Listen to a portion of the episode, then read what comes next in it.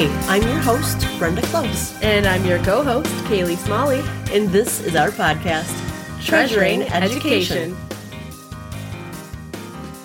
Welcome to another episode of Empowering Parents, where we provide practical advice to help you navigate the joys and challenges of supporting your children on their educational paths.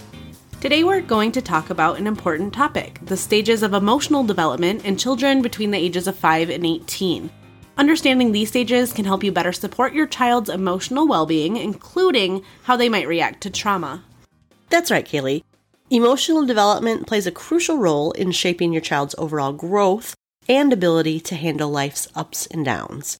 We've included trauma in this discussion because we all experience it, and sometimes it takes more than we can do on our own to get through it. If your child seems to be having difficulties with trauma beyond your help, it's wise to seek out outside resources.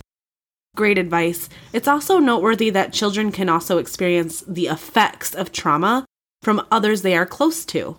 Emotion tends to bleed into the lives of those we spend the most time with. It's so true. Okay, so let's start by discussing the emotional milestones that you might observe in your 5 to 9 year old and how they might react to trauma. During this period, children become more aware of their own emotions and those of others. They start to learn to name their feelings like happiness, sadness, and anger. But when faced with trauma, such as a significant loss or frightening event, they may show regressive behaviors such as bedwetting, clinginess, changes in appetite, etc.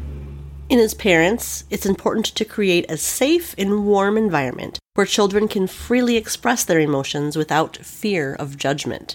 This is especially crucial when they've experienced a trauma. Help them understand that their feelings are valid and provide reassurance and comfort. For instance, when your eight year old expresses that he is mad at his brother, validate his feelings with an I hear statement. I hear that you're angry. Tell me what happened. And then turn that into an opportunity to guide healthy expressions of anger. Right. I wasn't the greatest at this you were more likely to hear from me something like, Oh, stop being mad. He's just playing. Yeah, I remember. and it was frustrating because I didn't feel heard. I questioned whether anger was even the right emotion to feel sometimes. Yes, and I've learned that it's very powerful to validate a child's or anyone's feelings as they express them. Even adults need to have their feelings validated. I know I do. Moving on to the preteen and teenage years between the ages of 10 and 14, children undergo significant emotional changes. They may experience mood swings, increased self consciousness, and a desire for more independence. When faced with trauma, and we know trauma has many forms at a spectrum of intensities, they might start to withdraw, become irritable, or have changes in sleep patterns. Instead of dismissing those feelings, Take the time to listen and empathize. Encourage open communication and let them know that it's okay to ask for support when they need it. Now let's talk about the emotional development of teenagers ages 15 to 18. During this time, they're exploring their identity, they're seeking more autonomy, and developing a sense of purpose. When faced with trauma such as a breakup or academic pressure, they may become volatile isolate themselves or have changes in academic performance. I actually see that quite regularly in my own high school students. Teenagers might face new challenges, and when trauma enters their lives, it can have a significant impact. We cannot overemphasize enough how that open line of communication is necessary and how a judgment free zone where they can openly discuss their concerns is essential at every age. Support them by connecting them with professional help if needed and provide a supportive network of trusted adults. It's important to remember that during this stage, teenagers are learning to navigate their emotions independently. When they face trauma, it's crucial to be patient and understanding and encourage them to express their emotions in healthy ways, such as through art, writing, or talking with a trusted adult. That's right, Kaili. Supporting your child's emotional development throughout their journey is a continuous process, especially when they experience trauma.